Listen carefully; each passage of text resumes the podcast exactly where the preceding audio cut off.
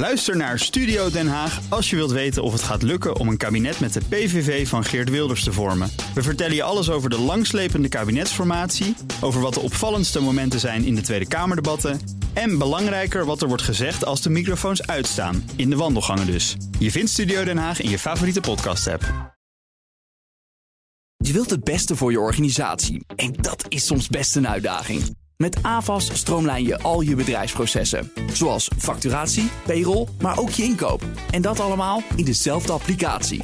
Zo weet je met één hoe je ervoor staat. En hou je meer tijd over voor echt belangrijke zaken. AVAS Software, speciaal voor jouw organisatie. BNR Nieuwsradio. BNR breekt. Ivan Verrips. Goedemorgen en welkom bij BNR Breekt. De perfecte onderbreking van je werkdag. Ook heerlijk tijdens een uh, lunchwandeling in de zon... met een gaatje of uh, 15 à 20, afhankelijk van waar je bent. Lijkt mezelf heel fijn. Ik zou het zelf ook gaan luisteren. Vanaf half twaalf bespreken we het nieuws van de dag... over het vertrouwen in de overheid. Dat is namelijk toegenomen vorig jaar, opvallend. En we blijken met z'n allen nog best een gelukkig volkje. Vandaag in mijn panel Tammy Schoots, transgenderactiviste. Goedemorgen. Goedemorgen. En Sander van der Kraan van het links-progressieve collectief Broodbuis. Goedemorgen. Goedemorgen. Um, dat uh, soort onderwerpen over het nieuws en dergelijke allemaal later vanaf half twaalf. We beginnen met de oproep van Pfizer-baas Mark Kaptein in het AD vandaag. De farmaceutische industrie wil dat wij uh, meer waardering hebben voor zijn sector... en ziet voor zichzelf ook een plekje aan tafel bij het Outbreak Management Team. Dat is nodig, vindt Kaptein, want daarmee zouden we toekomstige pandemieën beter kunnen bestrijden. Dus het is een nobel doel en geen commercieel doel. En dat brengt ons bij... BNR breekt. Breekijzer. Ons breekijzer, de stelling waar we elke dag mee komen... waar jij op kunt reageren. En het is vandaag, de farmaceutische industrie verdient meer waardering. Zeg je, ja, inderdaad, die kapitein heeft helemaal gelijk... want zonder Big Pharma zaten we nog veel langer in de ellende... en waren we helemaal nergens, of ben je het er niet mee eens... en vind je dat de farmaceutische industrie gewoon pillen, poeders en drankjes moet draaien... en verder niet moet zeuren en geen invloed moet willen hebben op dat soort zaken. Reageer op onze stelling, op ons breekijzer. De farmaceutische industrie verdient meer waardering. Pak je telefoon en bel nu naar 020 468 4 keer 0 Dus 020 468 0000. En dan praat je zo meteen over dit onderwerp mee in de uitzending. Ik heb een uh, panel vandaag dus. Ik heb ze net al voorgesteld aan je. Sander en Tammy zijn er. En ook een uh, deskundige, want ja, wij hebben allemaal meningen. Maar er is één iemand vandaag die er ook echt iets vanaf weet. Dat is Erik Vrijlink, hoogleraar farmaceutische technologie en biofarmacie aan de Rijksuniversiteit Groningen. Goedemorgen. Goedemorgen. Nou, maar even te beginnen met onze stelling. Naar aanleiding van die oproep van uh, kapitein vandaag in het Algemeen Dagblad. Uh, de farmaceutische industrie verdient meer waardering. Zijn wij inderdaad met z'n allen te negatief? Nou, of we te negatief zijn en of we meer waardering nodig hebben, dat, uh, daar kun je altijd over discussiëren. Ik denk dat de oproep van uh, kapitein vooral bedoeld was om aan te geven dat er erkenning nodig is voor de bijdrage die vanuit de farmaceutische industrie wordt geleverd om de huidige coronacrisis op te lossen. Mm -hmm. En waar het natuurlijk om gaat is dat de manier om uit deze crisis te komen is uiteraard zijn de vaccins die op dit moment worden geleverd. Mogelijk ook geneesmiddelen die noodzakelijk zijn in de toekomst. Dat soort zaken, die komen uit die farmaceutische industrie. En het is denk ik heel belangrijk dat het feit dat die farmaceutische industrie in de levering van dat soort producten een belangrijke rol speelt, ja, dat die noodzakelijk is, zodat er ook naar ge, ge, geacteerd kan worden door de overheid. Het is natuurlijk ontzettend belangrijk dat je je realiseert dat de enige manier uit deze crisis, om uit deze crisis te komen, zijn die vaccins. En die vaccins komen, of we dat nou leuk vinden of niet, uit de farmaceutische industrie. Ja. Punt. Maar hebben en wij daar er dan te weinig erkenning voor? mee houden.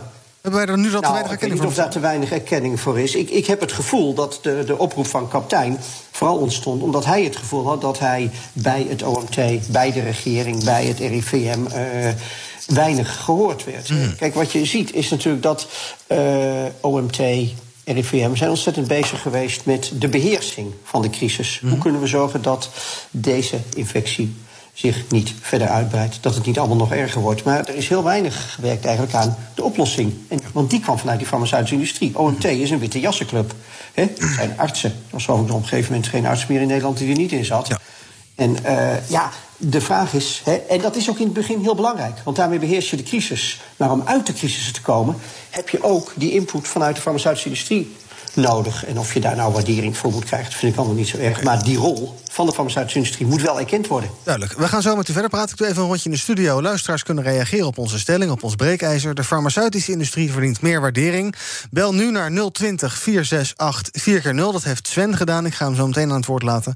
020 468 4 0 Eerst even een rondje in de studio. Te beginnen met uh, Sander. Ja, Erik zegt uh, meer waardering, maar we moeten wel inzien van ja, door die industrie um, hebben we nu al die vaccins en komen we misschien na een jaar al of anderhalf jaar, als het heel erg tegen zit, een beetje uit die ellende. En anders waren we dat nooit gekomen. Dus nou, uh, dankbaar hoeven we niet te zijn, maar ja. dat mogen we best wel erkennen. Ja, nou ja, als het gaat om wat betreft die rol dan, want er wordt dan gesproken over de erkenning van die rol. En nou ja, die rol is er dan. Maar ik denk dat we eerder kritisch moeten kijken naar de rol van uh, farmaceuten. Uh, want wat je nu ziet is dat eigenlijk private farmaceuten um, ja, in strijd met de overheid in onderhandeling ingaan over hoe zij het eigenlijk het meeste winst kunnen maken op bepaalde vaccins die heel erg nodig zijn. En dan kijk je dus naar hoe belangrijk dat, dat uh, ja, hoe, hoe cruciaal ze zijn in die positie. En dan zou ik zeggen: oké, is dat wel wenselijk? Is dat wel een wenselijke situatie? En wat ik me ook afvraag is, als we kijken naar de universiteiten, er zijn ook universiteiten die hebben vaccins ontwikkeld. En die scharen we geloof ik niet om de farmaceutische industrie. Dus daar kunnen we ook naar kijken van oké, laten we die dan uh, een, een, een, belangrijkere rol geven. En dan halen we die, die perverse marktwerking uit, uit dat soort dingen. Want nu zie je dus dat zelfs nationale overheden met elkaar gaan concurreren over hele belangrijke dingen. Kunnen we het niet goed over de hele wereld verspreiden, waardoor we de pandemie niet goed indekken. En ondertussen maakt een Pfizer er heel veel winst mee. Nou, het lijkt me absoluut een heel slecht idee om ze dan aan tafel te zetten. Hm. Aan de andere kant, er is natuurlijk nu heel erg veel vraag en uh, een beetje aanbod. Ja, het zijn nou eenmaal commerciële bedrijven, dus die handelen ook commercieel. Daar kan ja, precies. ja. Dus ik zou ook niet tegen. Het gaat dan niet om, om die, om die, uh, die CEO zelf, mm -hmm. maar het gaat gewoon om de rol die inderdaad de farmaceut dan speelt.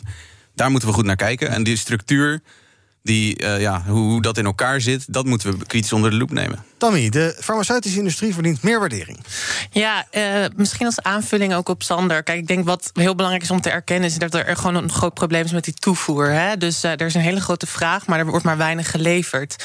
Um, en dat, dat, dat brengt natuurlijk inderdaad die fundamentele vraag op van hoe richten wij onze gezondheidszorg in? Want nu vertrekt het inderdaad vanuit het startpunt van oh, we kunnen er winst mee verdienen. En het is zo groot geworden dat ze inderdaad nationale overheden kunnen omzeilen. Om even concreet te maken wat Sander net ook zei. Je ziet nu ook dat de EU, hè, dat er te weinig geleverd wordt. Eh, ook met het Oxford-vaccin in, de, in, in Engeland. Um, omdat zij al heel veel geld vooruit hebben betaald. En zij lekker doorprikken, maar de EU krijgt standaard te weinig geleverd. Mm. Kijk, en dat zijn de problemen waar je tegenaan loopt. En dat is misschien ook een vraag voor hierna: hè, van hoe gaan we dit inrichten? Uh, ja, we, het probleem is gewoon dat we nu ontzettend afhankelijk zijn van die commerciële industrie. En of we dat nu fundamenteel kunnen veranderen, ik heb daar een hard hoofd in. Ja. Ik ga een rondje bellers doen. Uh, je kunt ook reageren op ons breekijzer. De farmaceutische industrie verdient meer waardering. Pak je telefoon en bel 020 468 4 keer 0 020 468 4 keer 0 Dan praat je zo meteen eh, live mee in de uitzending. Mark de Moor die stuurt een WhatsAppje. Die zegt niet mee eens. Het is een commercieel bedrijf. Ik als schilder wil ook meer waardering. Zonder ons waren jullie huizen in belabberde staat. Hun waardering is geld en dat is er ruim genoeg. Al dus Mark de Moor. We gaan dus de bellers doen. Um, Leonardo, goedemorgen. Ja, goedemorgen. Ik ben uh, ook tegen deze uh, extra waardering. Ze hebben zichzelf al gigantisch gewaardeerd met uh, financiële winsten die ze maken. Die zijn echt torenhoog. Het wordt een keertje tijd dat ze begrijpen dat die winsten eens een keer wat minder moeten worden. En dat ze wat meer voor de mensen moeten doen. In die zin nieuwe producten ontwikkelen en die dan tegen redelijke prijzen verkopen. En niet tegen gigawinsten. en alles uh, je kan ook natuurlijk de voedingsindustrie kan je wel aan de tafel zetten. Ja. Voor de gezondheid, et cetera. Ja, dan kan iedereen wel aan tafel. Dankjewel. Ik ga zo jouw vraag uh, bij betrekking tot het financiële ook even voorleggen natuurlijk aan uh, Erik Vrijlink. Sven, goedemorgen. Goedemorgen. Um, ja, ook ik ben tegen de stelling. Ik denk wel dat ik dat wat breder zie dan alleen maar zo'n coronavaccin. Mm um, ik denk dat uh, de farmaceutische industrie eigenlijk al jaren in mijn ogen veel te veel winst maakt op gezondheidszorg. Ik vind gezondheidszorg moet voor iedereen beschikbaar zijn. En in een hele hoop landen, uh, Nederland is natuurlijk heel goed geregeld qua verzekeringen, maar in een hele hoop landen hebben mensen geen beschik beschikking tot medicatie omdat het zo duur is allemaal. Uh, en zeker als het gaat om een pandemie, ja, je moet gewoon niet winst willen maken. Tenminste, je kosten terug willen verdienen en een beetje brood maar verdienen, snap ik best. Maar je moet niet schofterige winsten willen maken. Dus ja voor waardering, dat alle knappe koppen echt een dikke pluim voor ontwikkelen zo snel. Maar extra waardering, nee, absoluut niet. Ja.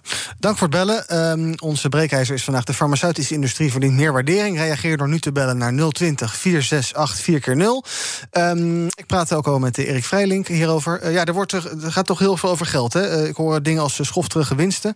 Uh, hoe kijk jij daar naar? Dat is natuurlijk wel een imago dat die sector heeft. Misschien ook niet onterecht. Maar is corona een fijne cash cow voor dit soort bedrijven? Nou, dat valt op zich heel erg mee, denk ik. Ik begrijp ook wel, de farmaceutische industrie heeft inderdaad dat imago. Er worden grote winsten gemaakt. Er wordt ook door sommige farmaceuten goed verdiend. Veel farmaceuten verdienen goed. Maar het is zeker, als je kijkt naar vaccins, en zeker ook coronavaccins, niet zo dat dat nou een geweldige cashcow is voor de farmaceutische industrie. Men heeft binnen een jaar een hele reeks van vaccins ontwikkeld tegen hoge kosten. Weliswaar daarin gesteund door overheden, dat is zonder meer een feit, maar ook dankzij grote eigen investeringen. Er is ook steeds door de farmaceuten, als bijvoorbeeld AstraZeneca, gezegd: we gaan op uh, coronavaccins in eerste instantie geen winst maken. Dat is ook niet zo heel erg makkelijk, want men moet onderhandelen met grote uh, nationaal in, of multinationale blokken, zoals de EU.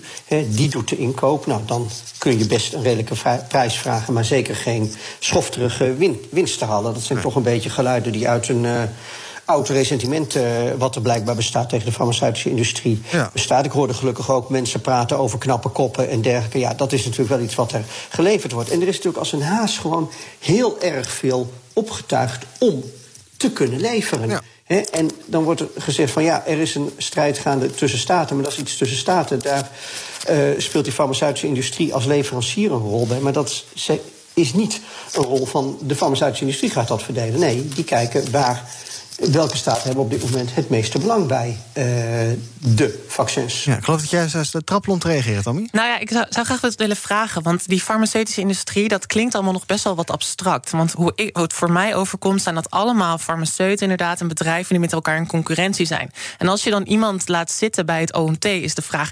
wie laat je daar zitten? En dat vraag ik me wel af, want je laat altijd ja. één partij daar zitten. Die vereniging, of koepel. Ja, koepel, ja, maar daar zit ook macht in. Oh, sorry. Ja, maar, ja, maar dat zou ik dus niet inderdaad bij een bedrijf. Maar dat zou je inderdaad een koepel kunnen laten doen. Hè? Uh, de, uh, de, de Nederlandse. Uh, of de Vereniging voor Innovatieve Geneesmiddelen. Hè, dat is de Vereniging van de Innovatieve Bedrijven. Je zou ook iemand van buiten kunnen halen. Bijvoorbeeld vanuit een meer academische uh, organisatie... zoals de Federatie voor Innovatief Geneesmiddelonderzoek. Ja. Hè, waar men natuurlijk ook op de hoogte is van wat er gebeurt. Ja, ik geloof dat meneer Kaptein ook zelf zegt dat hij sector. niet per se zelf hoeft te zijn. Zal... Ja, ik, wat ik dan merkwaardig vind is dat we het hebben over waardering. Maar dat is een soort moreel appel dat ze nu in deze situatie hebben de... de farmaceuten zo'n grote rol gespeeld dat ze nu denken een moreel appel te kunnen doen op de bevolking van oké, okay, we moeten ze waarderen. Maar volgens mij is nee, dat. Nee, niet... daar gaat het niet om. Nee, maar okay, okay, daar gaat het niet om. Het gaat erom dat erkend wordt dat er een rol is en dat ja, je daar precies, invulling ja. aan kunt geven. En dat kun je beter ja. doen als je in een OMT zit, zodat er ook in het OMT rekening kan worden gehouden met wat bijvoorbeeld die industrie kan leveren. Want daar gaat het natuurlijk wel om. Wat kan die industrie nu leveren? En dan moet je dus wel op een of andere manier gehoord worden. Ja. Het ja. is heel leuk als het OMT plannen maakt. Maar als het gaat om er komen nu zoveel vaccins, kan die vanuit de industrie kan er beter uitgelegd worden wanneer en hoe ze komen. Dan vanuit uh, zeg maar de microbiologen of de artsen. Want Sander, vind je, dat, vind je dat niet uh, op zich inderdaad wel een punt wat de uh, kapitein ook heeft? de overheid wint bij allerlei clubs advies in. Ja. maar dus blijkbaar niet professioneel advies bij, bij, de, bij, de, bij, die, bij die farmabedrijven. Nou ja, uiteraard moet je samenwerken, want je moet ergens die vaccins vandaan halen. Maar het lijkt me dan wel een brug te ver om private bedrijven die, die op deze manier zeg maar, op de pandemie inspelen, dan aan tafel te zetten bij een beslisorgaan van de overheid. Dat, dat lijkt me te ver gaan. Breekt ja, maar... Ivan Verrips. Je mag zo reageren, ogenblikje. Ik ga eerst even naar Frank. Uh, goedemorgen, reageer op ons breekijzer. Dat is vandaag. Uh, de farmaceutische industrie verdient meer waardering. En als uh, mensen luisteren die ook willen reageren... 020 468 4 0 Als je iets hoort waar je op wil reageren... of als je wil reageren op onze stelling. En nu Frank. Ja, goedemorgen. Mijn naam is Frank. Um, ik hoor die hele discussie over uh, het feit dat uh, de farmaceutische industrie zoveel geld verdient. Ik weet helemaal niet of dat zo is. Uh, ik heb verder helemaal geen belang bij de farmaceutische industrie. Maar ik denk dat dit, dat dat stellingen zijn die, die onbewezen zijn. Maar los daarvan denk ik dat in een situatie waarin we nu met elkaar zitten, dat alle kennis welkom is. En dat het heel goed is als een vertegenwoordiger van de farmaceutische industrie of een vertegenwoordiging daarvan aan tafel zit. We kunnen elke hulp die kunnen we gebruiken. En ik denk dat het uh, niet goed is als uh, uh, de discussie over dit soort dingen beperkt blijft tot een, tot een select groepje. Ja. Duidelijk, dankjewel voor het bellen, Frank. Um, ja, want op zich, we hadden het al even over de, het imago van die sector. Uh, inderdaad, uh, medicijnprijzen gaat het dan om. Hè, de intransparante manier waarop dat tot stand komt.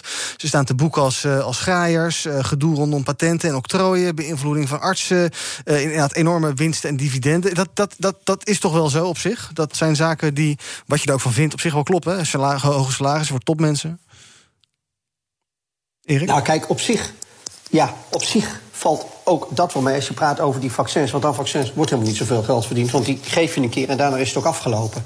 En dan kun je er nu misschien nog wat geld aan verdienen. Maar daarna heb je de hele infrastructuur staan en zijn er nog amper vaccins nodig. Dus dat valt erg mee. Binnen de innovatieve industrie wordt gewoon goed verdiend. Maar dat is niet anders dan in de, in de voeding of in uh, de autoproductie. Uh, mm -hmm. En daar wordt over het algemeen, als je praat over dingen als bijvoorbeeld artsen beïnvloeden en zo, dat is echt iets uit het verleden. Dat gebeurt niet meer. Er staan hoge ethische standaarden waarbij dat eigenlijk heel helemaal niet meer gebeurt. Nee. En over vaccins valt artsen niet zoveel te beïnvloeden... want iedereen moet gewoon die vaccins hebben. Dus ja. het voorcijfer zo van artsen, daar is helemaal geen sprake van. Nee, nee duidelijk. Um, ja, Van Dissel die heeft ook al gelijk gereageerd. En uh, ook um, Marion Koopmans en andere figuren. Ik geloof ook Hugo de Jonge, die zeggen allemaal... ja, uh, wij zitten er niet zo op te, op te wachten. Uh, Tammy, is, dat, is dat verstandig om de, gelijk de boot af te houden? Nou, dat, dat, dat weet ik niet helemaal. Het roept een beetje de vraag op, hè, waar we het net ook over hebben gehad... wie had het anders moeten doen? En dat is denk ik wel een belangrijke vraag die we ons hier moeten stellen. En kijk, ik ben gewoon wel voorstander van dat we dat gaan nationaliseren... en dat overheden gewoon uh, kunnen zelf kunnen gaan produceren. Um, ja, ik vind, het een, ik vind het een hele lastige kwestie inderdaad. Want je hebt het eigenlijk over een systeemverandering die er nog niet is. Hè, waardoor het misschien beter zou kunnen gaan. Maar in het moment hebben we gewoon te maken met een farmaceutische industrie. Mm -hmm. En he, zijn zij aan het leveren? Um, en is het handig dat dat afgestemd wordt op de nationale vraag? Ja. Maar je moet je natuurlijk wel afvragen: wat is de informele invloed die ze dan gaan krijgen? En dat is natuurlijk waar het bij mij, daar gaan mijn nekharen van overeind staan. Mm -hmm. van, weet je wel, van wat is, de, wat is die informele. Hè, en, en hoe gaan we die rol? Gaan we die rol echt alleen maar tot de pandemie beperken? Of wat is de rol daarna? We zien vaak na crisissen dat heel veel crisismaatregelen nog blijven door, doorslinken. Het is wel een kans voor de farmaceutische industrie om een permanent plekje te bemachtigen aan die tafel. Mm -hmm. En ik vind dat eng. Ja, want banden doorsnijden is altijd moeilijker dan misschien banden aanhalen. Uh, Erik, ik geloof dat mijn, uh, mijn panelleden... Ja, zeker, ogenblikje. Ik geloof dat mijn panelleden ja. in de studio eigenlijk allebei zeggen van... ja, we moeten toch wat meer ook uh, dit richting de, de, richting de overheid verschuiven... en misschien wat minder afhankelijk willen zijn van commerciële partijen. Als we nou over een jaar die hele coronacrisis achter ons hebben... of ik hoop nog korter... wat, wat moet er dan jouw inziens veranderen aan die industrie? Of zeg je, er hoeft helemaal niks te veranderen, het gaat goed zoals het gaat? Is dat een kant die ook op zou willen? Uh, ja, la, laat ik er twee dingen over zeggen. Uh, er, er, werd net ook al door uh, Sander gezegd van universiteiten zouden moeten produceren. Er werd net uh, gezegd van overheden zouden moeten produceren. Kunnen nog universiteiten nog open? Die zijn helemaal niet in staat om die productie te draaien. Vroeger hadden we in Nederland nog wel zoiets als het Nederlands Vaccininstituut. Dat hebben we verkocht. Dat heeft de overheid namens ons verkocht. Dat bestaat niet meer. Dus zelf kunnen produceren, ja, het is leuk om het te bedenken. Maar op dit moment kan het helemaal niet. Dus je kunt overwegen, moet dat dan weer terug naar die overheid? Nou, ik denk niet dat de overheid daarop staat te spreken. Het is gewoon een commerciële activiteit, iets produceren en iets kopen. He, dat kunnen, uh, dat, en dat, kun, dat kan die farmaceutische industrie goed. Uh, overheid zou dat via een vaccininstituut misschien ook kunnen. Maar dat hebben we gewoon in West-Europa eigenlijk nee. niet meer. Dus dat is verkocht dan De vraag is, ja, je kunt het wel verzinnen. Uh, het, het Nederlands Vaccininstituut is aan het Serum Institute of India verkocht. Dat is al een, dus een Indiaanse club verkocht. Nou ja, kijk, hij haalt hier natuurlijk ten eerste een goed punt aan dat we het allemaal verkocht hebben. Dus misschien het falen van het beleid van de afgelopen jaren. Maar ik vind het een beetje makkelijk om te zeggen van ja, productie dat is een commerciële activiteit. Het gaat hier om gezondheid. Gezondheid is geen commerciële activiteit. Gezondheid is iets wat bij de overheden zou moeten liggen. Het is de overheid de taak dat wij gezond blijven. Dus ik vind dat een beetje een bijzondere.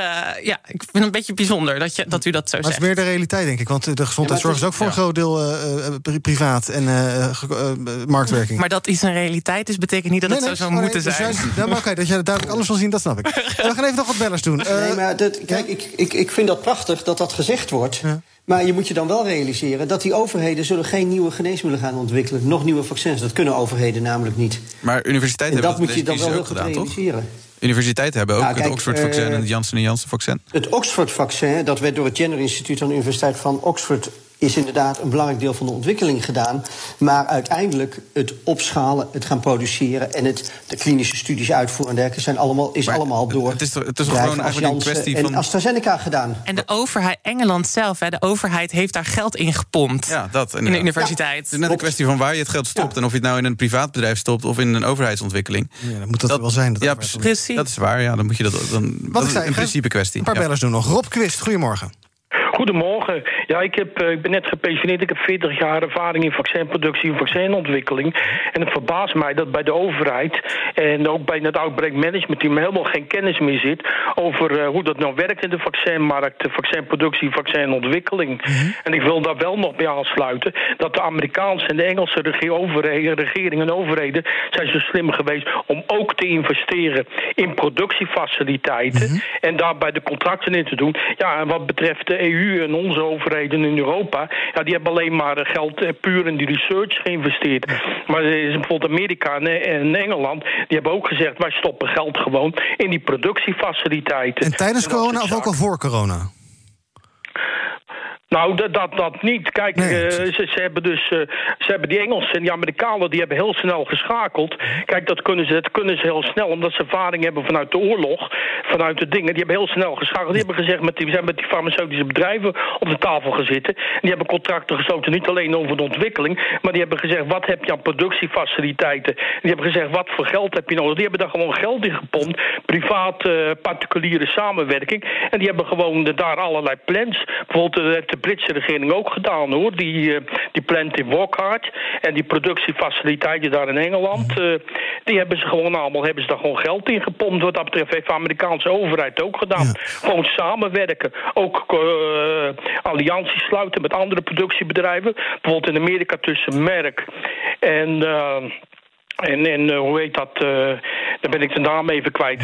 En eh, Pfizer, om dat Pfizer-vaccin ook door Merck te laten produceren. Dat zijn allemaal initiatieven die aangestuurd zijn vanuit de overheid wat dat betreft. En Rob, jij zegt in het OMT zit eigenlijk niemand die daar verstand van heeft. Zou dat verstandig zijn als dat wel zo is? Dat, eh, nou ja, ik weet niet of het dan Mark Kaptein moet zijn... maar dat er iemand die die sector vertegenwoordigt daar zit?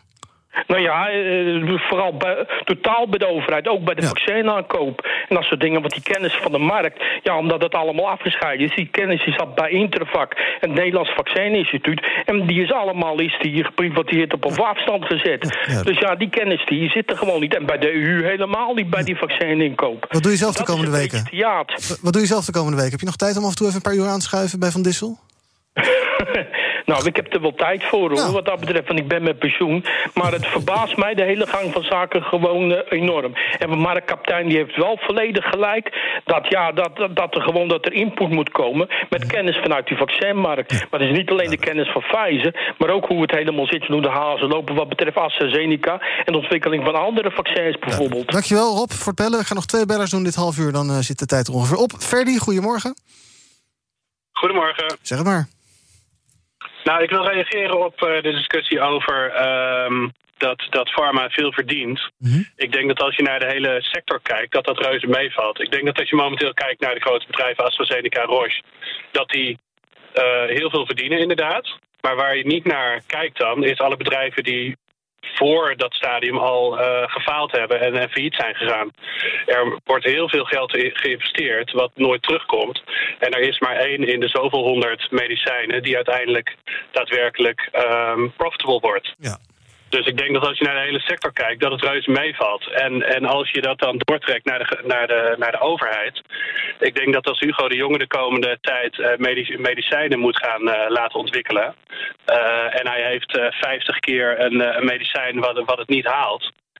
Dan gaat de kiezer hem afstraffen. Terwijl de 51ste en de 52ste misschien wel succesvol zouden zijn geworden. Dus ik denk dat je dat ondernemingsrisico niet bij de overheid moet leggen. Want dan, dan wordt het afhankelijk van verkiezingen en elke vier jaar een andere wind.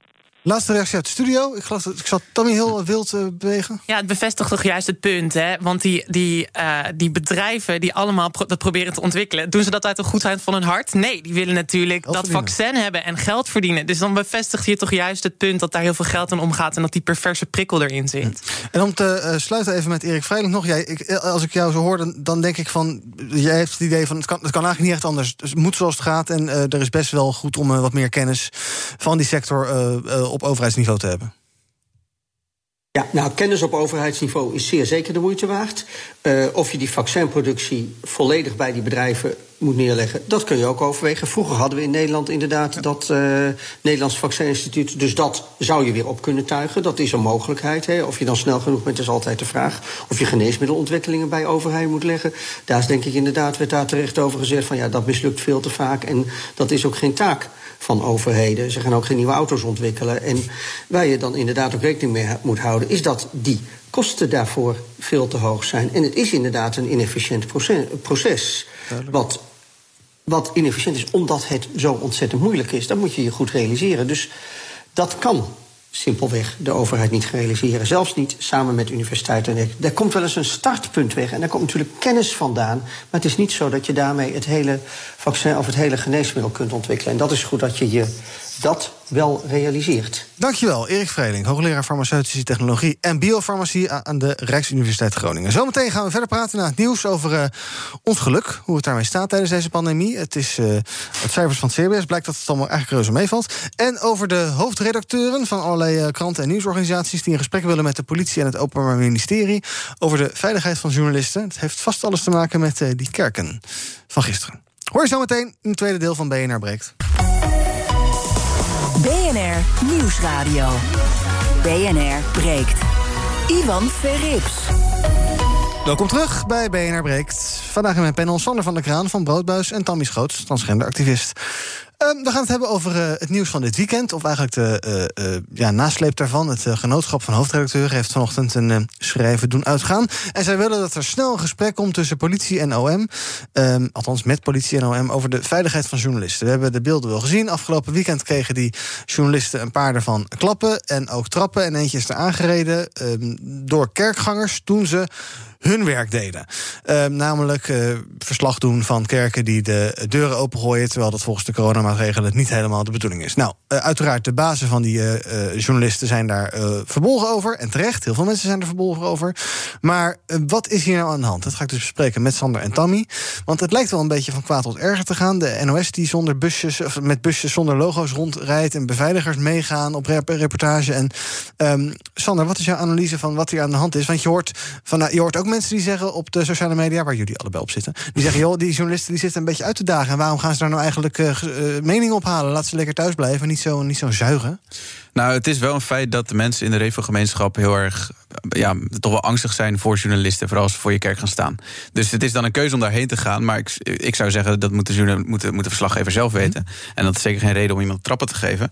Uh, ik kom zelf ook uit Krimp aan de IJssel, ook uit een reformatorische achtergrond. Um, uh, en, en wat je ziet inderdaad is dat die, die gemeenschap is eigenlijk al zo afgesloten dat op het moment dat er dan een verslaggever staat, dat hun eerste reactie is inderdaad weg met die microfoon, laat ons met rust, zeker op zondag. Mm um, maar terwijl ze natuurlijk wel op een terecht punt worden aangesproken, want in Krimp aan de IJssel zit de Miraskerk zit gewoon vol met 1500 man. Dat is tenminste nu waren het 800 geloof ik. En dan drie keer, uh, twee keer op een zondag en nog een keer op woensdagavond geloof ik. Mm -hmm. En dat is, vormt gewoon een bedreiging. Dus als, voor wat betreft de pandemie natuurlijk. Dus als er dan een verslaggever aankomt die zegt: waarom doen jullie dat? Dan is dat absoluut natuurlijk ja, geen reden om iemand te schoppen en te slaan. Maar ik denk niet dus dat het in, in, de, in dezelfde trend valt als um, dat NOS uh, bijvoorbeeld aangevallen wordt. Ik denk dat dat echt een hele andere groep mensen is. En dat bij de, in de reformatorische gemeenschap was dat die sceptisch er altijd al. Die vertrouwden sowieso media niet. Waarom eigenlijk niet? Want je kan toch juist op een manier ook het woord uitdragen via die media en dergelijke. Waarom is het zo gesloten bolwerk? Ja, omdat de, eigenlijk de, de seculiere media sowieso in het algemeen en entertainment en eigenlijk alles wat niet precies binnen het ideologische straatje mhm. van de regelgemeenschap past, vormt een bedreiging eigenlijk mhm. in, in, ja, bij het, bij het uh, vasthouden van die ideologie. En vooral als het gaat om, om, om hun kinderen. Ik zal het er zo ook nog eens even over, hebben. Als we, uh, ik heb een artikel geschreven over revenonderwijs. En uh, dus vandaar dat zij alles wat een soort van invloed probeert te hebben op waar zij voor staan. En dan helemaal als dat media is, dan is daar direct een reflexreactie. Ja. Um, Tamina wil het genootschap van hoofdredacteuren dus een gesprek tussen politie en OM. Ze zijn niet tevreden met het optreden dit weekend. Mhm. Want de politie heeft ook gezegd: ja, we hebben wat de-escalerend opgetreden. Mhm. Hadden ze daar veel harder op in moeten gaan?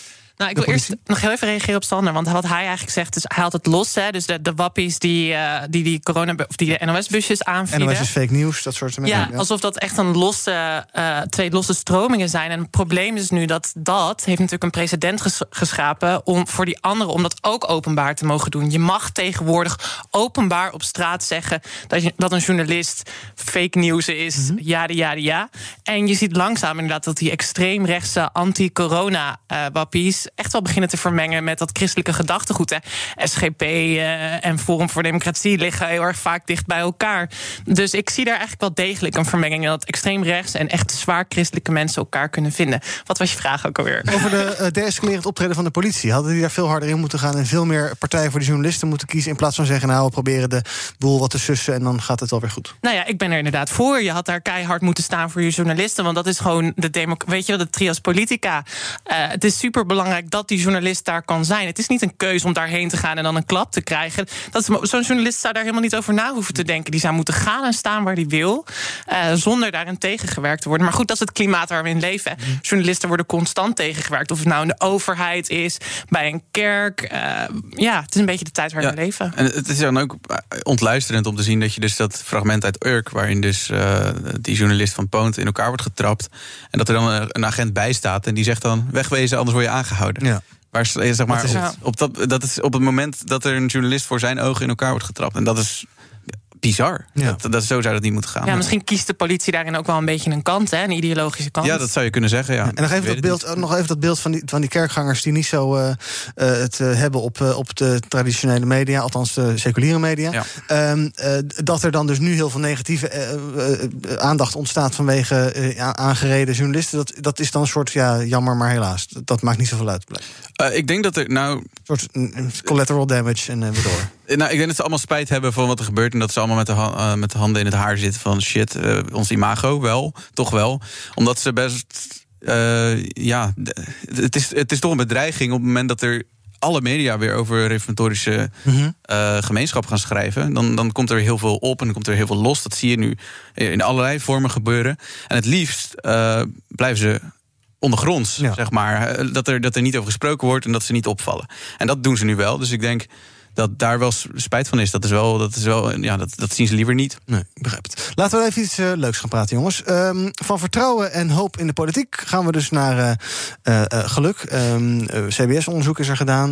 En wat blijkt eruit dat we gemiddeld niet minder gelukkig zijn geworden dan vorig jaar. Luister even mee. De verklaring is natuurlijk dat we best tegen een stootje kunnen. Mm -hmm. En vooral als dat stootje van buitenaf komt. Het is, het is niet je eigen schuld. En uh, dat soort tegenslagen die uh, kunnen we over het algemeen goed hebben. Ja, dat zei gelukshoogleraar Ruud Veenhoven van de Erasmus Universiteit vanochtend hier op BNR. En dat is niet alleen zo in Nederland. Dat wordt ook wel bevestigd in onderzoek in andere landen. Hè, ja. Want daar krijg je precies hetzelfde beeld. He, dus eigenlijk, uh, eigenlijk slaat de corona nauwelijks een deuk in het gemiddelde. Hoe zitten jullie in de race? Nog net zo gelukkig als... Uh, nou, een jaar geleden was de ellende natuurlijk ook al gaande... maar net zo gelukkig als anderhalf jaar geleden? Nee, zeker niet. En ik vond het wel interessant wat u zei van... ja, het komt van buitenaf. Maar ik heb in deze hele pandemie het gevoel gehad... dat ik niet goed presteerde. Hè? Ik ben een student en ik volg onderwijs. En... Uh, het is gewoon, ik moet gewoon net zulke goede cijfers halen, maar dan wel vanuit mijn kamertje thuis. Dus ik denk dat dit natuurlijk ook wel opgaat voor specifieke groepen. Hè, mensen die misschien nog iets van contact kunnen hebben. Maar mijn dagen bestaan er voornamelijk uit, als ik niet hier ben, gewoon achter mijn pc'tje. En ik moet nog net zo hard presteren als dat ik daarvoor deed. Ja. Uh, dus ik denk dat daar misschien ook die scheidslijn zit. Hè. Dus de mensen die het gevoel, die goed geholpen zijn, en de mensen die misschien iets minder goed geholpen zijn. Welk cijfer zou je leven nu geven? Um, ik zou mijn cijfer denk ik een, een 6 geven. Gewoon Sander? kabbelend. Ja, ik ook zoiets. Ik ben er wel qua geluk zeker op achteruit gegaan. Maar ik denk dat vooral studenten...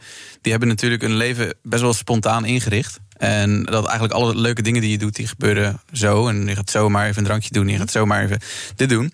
En uh, dan is het heel lastig dat als dat opeens allemaal niet meer kan, dan doet dat iets met je mentale welstand. Ja, en dat klinkt natuurlijk heel ja. triviaal. Hè? Gewoon even een drankje ergens doen en, en, en hele spontane dingen. En heel veel mensen die wat ouder zijn, zitten nu te luisteren en die denken waarschijnlijk van ja, ja, ja, het kan zo wel weer. Maar het, is, het, is, het voelt echt als een soort ontlading. De lucht, hè, de contact wat je hebt. Ik woon alleen, ik heb heel weinig contact onderling. En dat, daar haalde ik echt mijn contact vandaan. Elkaar zien op college. Ja. Even een drankje doen. Mhm. En dat valt nu allemaal weg. Dus het gaat echt over, over eenzaamheid. Het gaat ergens over. En dit zijn niet slechts, oh, even een drankje in een café doen. Nee. Nee, nee, ik snap het. En, en waarschijnlijk dat dat voor volwassenen die bij wijze van spreken... eh, volwassenen hoor mij dan, maar ik bedoel meer gewoon veertigers of vijftigers... die een vaste baan hebben met een vast contract en een Vaste huis. vriendengroep. En, vaste- en kinderen en een patroon en dergelijke. Ja. Stabiliteit. Ik heb gewoon Ja. geen stabiliteit. Dus als dat wegvalt, dan is echt mijn hele leven opeens eh, staat op. eh, ja, dat is gewoon helemaal Mhm. veranderd. Mijn hele leven is 180 graden veranderd. Ja.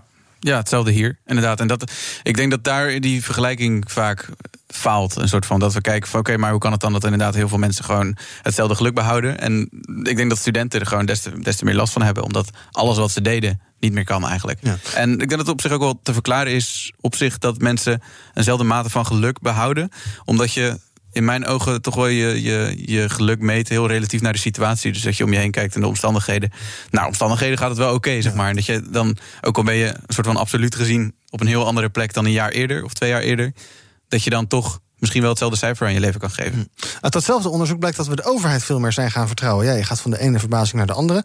Ehm, is, ik denk dat dat voor jullie niet zo is. Nee, dat is, dat is denk ik niet voor ons zo. Maar ik, ik begrijp het denk ik wel. Want in een, in een tijd van chaos grijp je naar dingen die vast zijn. En hè, die, die persconferenties, dat zijn punten om naartoe te leven.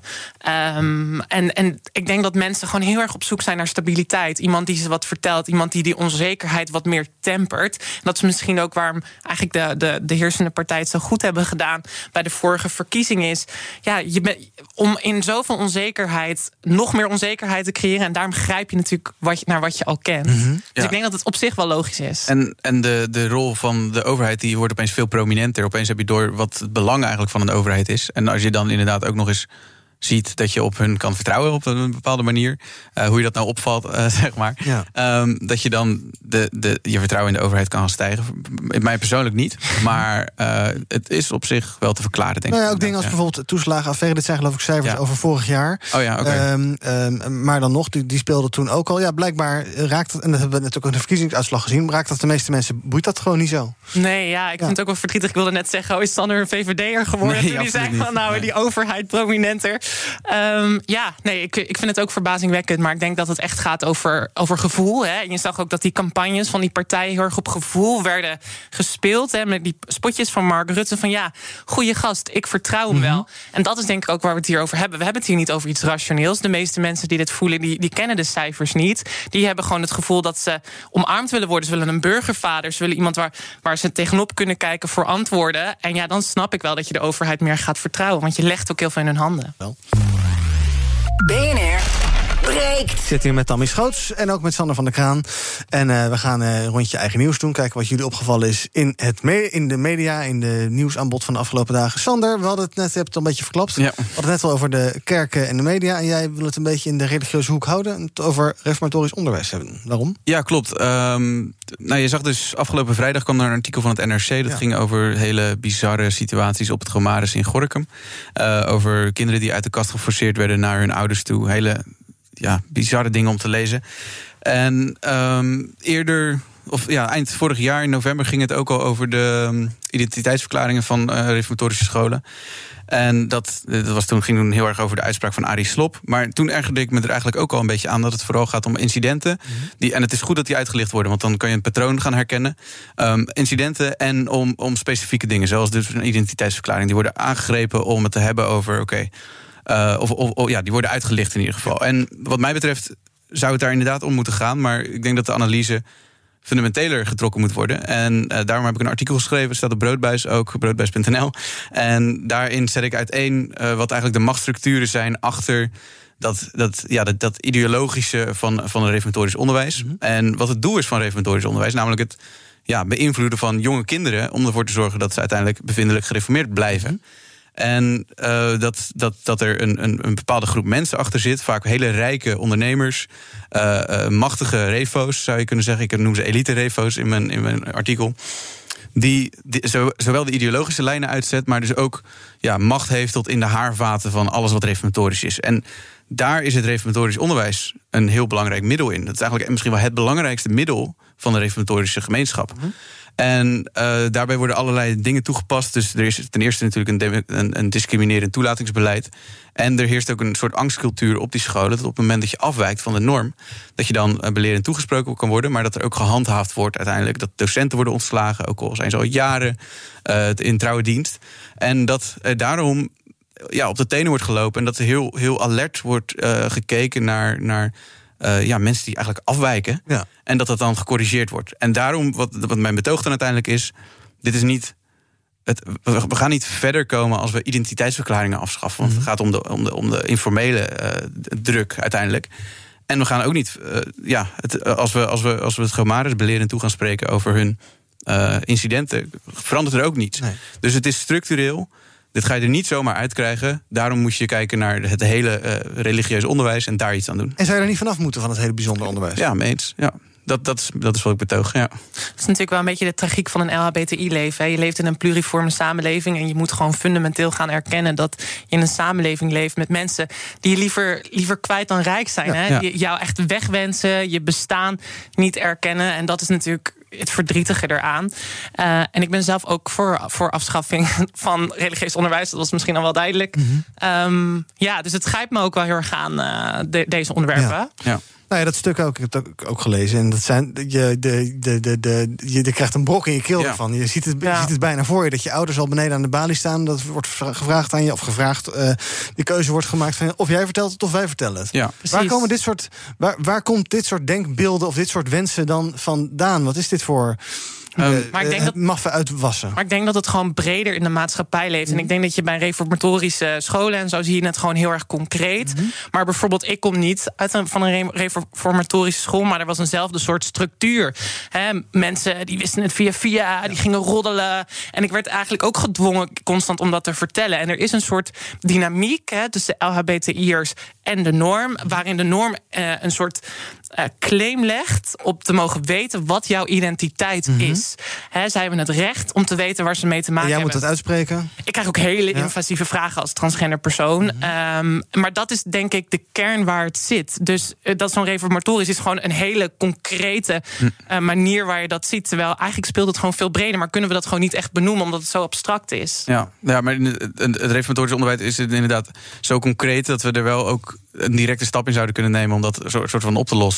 En het, het schrijnendste van, ik, van dat artikel ook over, uh, over de Gomaris vond ik vooral ook die school. Ja, de, die school in de Gorkum inderdaad. Vond ik dat uh, men zo vastzit. Dat men echt nergens heen kan. Want het, het idee is dus dat dat uh, de school samen speelt met de ouders en het dan heeft over de zorgwekkende ontwikkeling van het kind.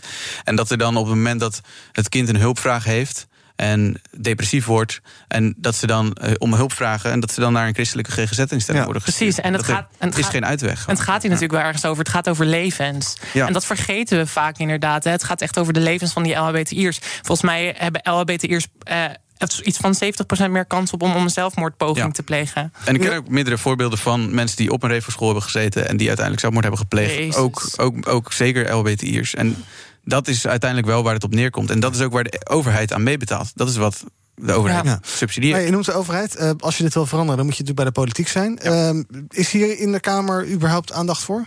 Ja, dat was in ja. ieder geval in november sowieso. En toen was het volgens mij het idee al dat er met een, een na de verkiezingen wel een Kamermeerderheid zou zijn die hier uh, iets aan zou kunnen gaan doen. Mm -hmm.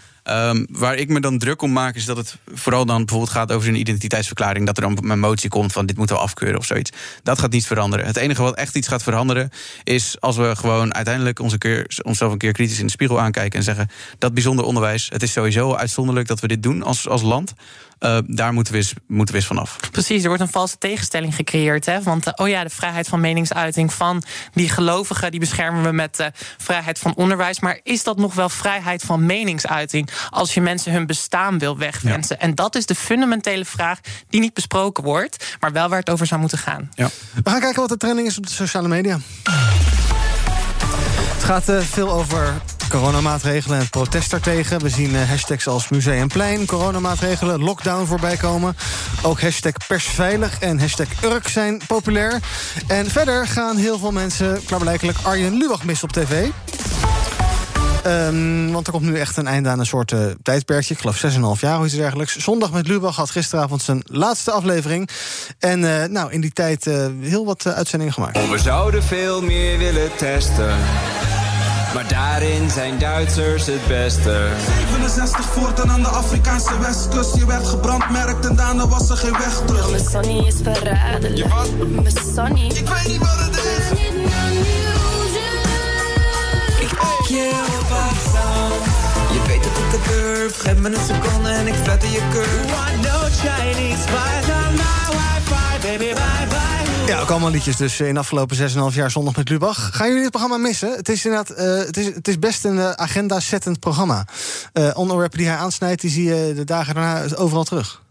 Ja, ik, ik had persoonlijk niks Mhm. met uh, Zondag met Lubach. Maar dat komt niet door het programma zelf. Maar doordat hij een keer mee heeft gedaan aan Wie is de Mol. En ik vond hem verschrikkelijk daarin. Oké. Dus kon ik het niet echt kijken. Maar het, inderdaad, het Waarom is... vond je verschrikkelijk in Wie is de Mol? Ja, hij was gewoon een beetje irritant. Oh. En dat is zo blijven hangen dat ik het programma nooit Mhm. ben gaan kijken. Maar je, je grijpt hier natuurlijk wel een heel goed argument aan. Is eh, dat het een agenda-zettende rol had. En ook de enige die echt, echt de, draag, eh, de slagkracht had om echt kritisch te kunnen zijn. Hè? Want nu zie je vaak dat als mensen heel kritisch zijn. Kijk maar bij Jinek. Hè, dan, dan, dan biedt ze haar excuses aan. Terwijl bij Zondag met Lubach, er was niks eh, taboe. Links, rechts, midden, iedereen werd eh, bij de neus genomen.